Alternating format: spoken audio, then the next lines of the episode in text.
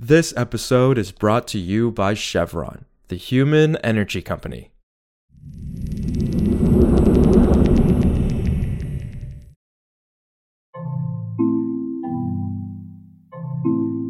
This is Politico Energy. I'm Josh Siegel. For months, the United States and European Union have tried to work out their differences over the new electric vehicle tax credit included in the Inflation Reduction Act. And now they're running up on a hard deadline. Additional domestic content provisions required by the US law go into force January 1st of next year, and European officials have argued the EV tax credits in the IRA pose a threat to European industry. They also argue the credits come at a particularly bad time for the continent. European consumers and businesses are already struggling with high energy prices and are possibly facing a recession next year. Now, US and EU officials have met over the last couple of weeks, and it seems like progress has been made, but the details about a potential agreement are still fuzzy.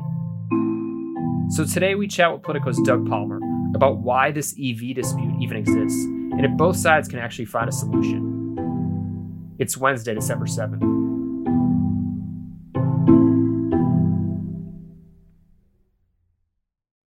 So, Doug, the European Union and the United States are trying to come up with some sort of agreement about how the US rolls out the new electric vehicle tax credits included in the Inflation Reduction Act. So, remind us what the core dispute is here.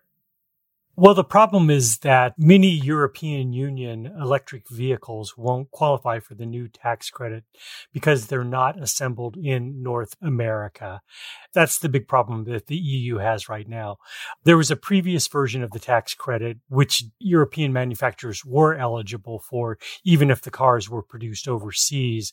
But the way the new rule is written, only electric vehicles that are assembled in North America, meaning the US, Canada, and Mexico, are eligible eligible to receive the credit. And so that would potentially eliminate many overseas models made in Europe. Is that the concern?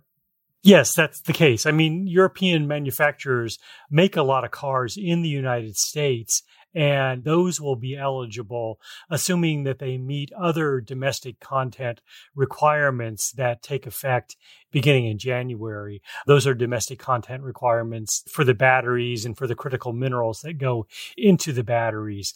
Those start out relatively low and then are phased in pretty aggressively over the next several years.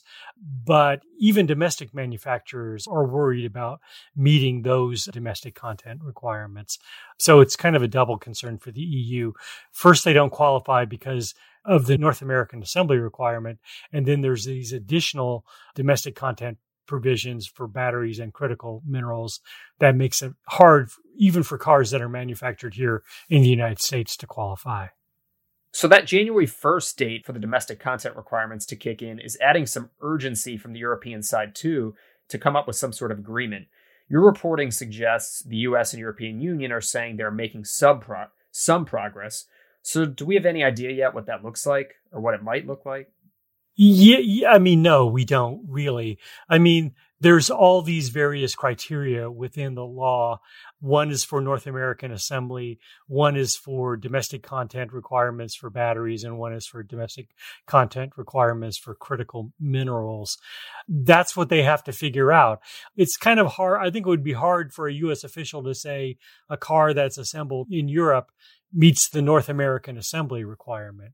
I mean, maybe they can find some way of finessing that that I don't know at this moment, but that's that's kind of one issue that they have to decide. And then within the domestic content requirements for critical minerals, there's this line about free trade agreement partners getting preferential treatment.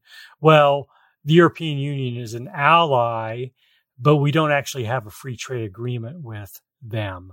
But President Biden kind of indicated last week that they could take a flexible view of what that free trade agreement criteria means. It's kind of up to the Treasury Department to issue this guidance, and that's what we're waiting to see. Right. I think the term that Biden used was tweaks, and that's what they're looking to do. And, you know, I'm up here on the Hill, and it just sounds like in Congress, they're really unwilling to reopen the law. That is, Democrats in Congress, because, I mean, this was a Joe Manchin bill. He really drove the domestic content requirements. That was a priority. Even Senator Ron Wyden, chair of the Finance Committee, also a priority for him. He doesn't want to change it. So, how much of a hurdle is it that Congress doesn't want to reopen it? You know, maybe that shows there's kind of limits to what actually can be done here, right? Right. It really puts the burden on the administration to find a solution.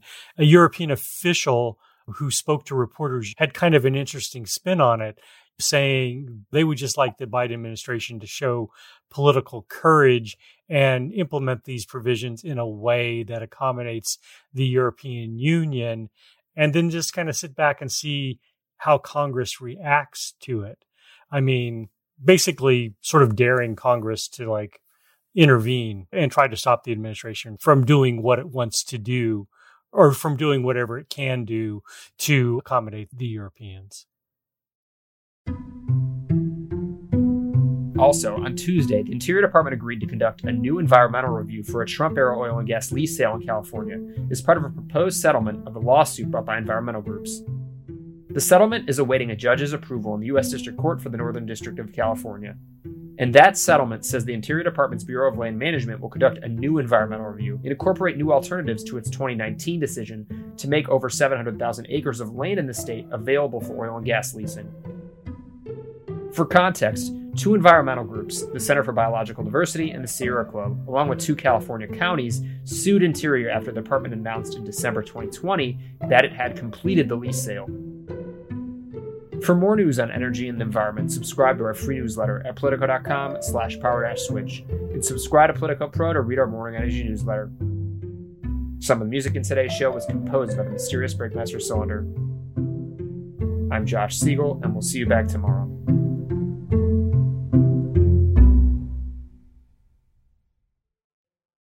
This episode is brought to you by Chevron, the human energy company. Did you know that Chevron is working with partners in California to convert the methane from cow waste into renewable natural gas that one day can help fuel trucks across the nation? Find out more at chevron.com/rng.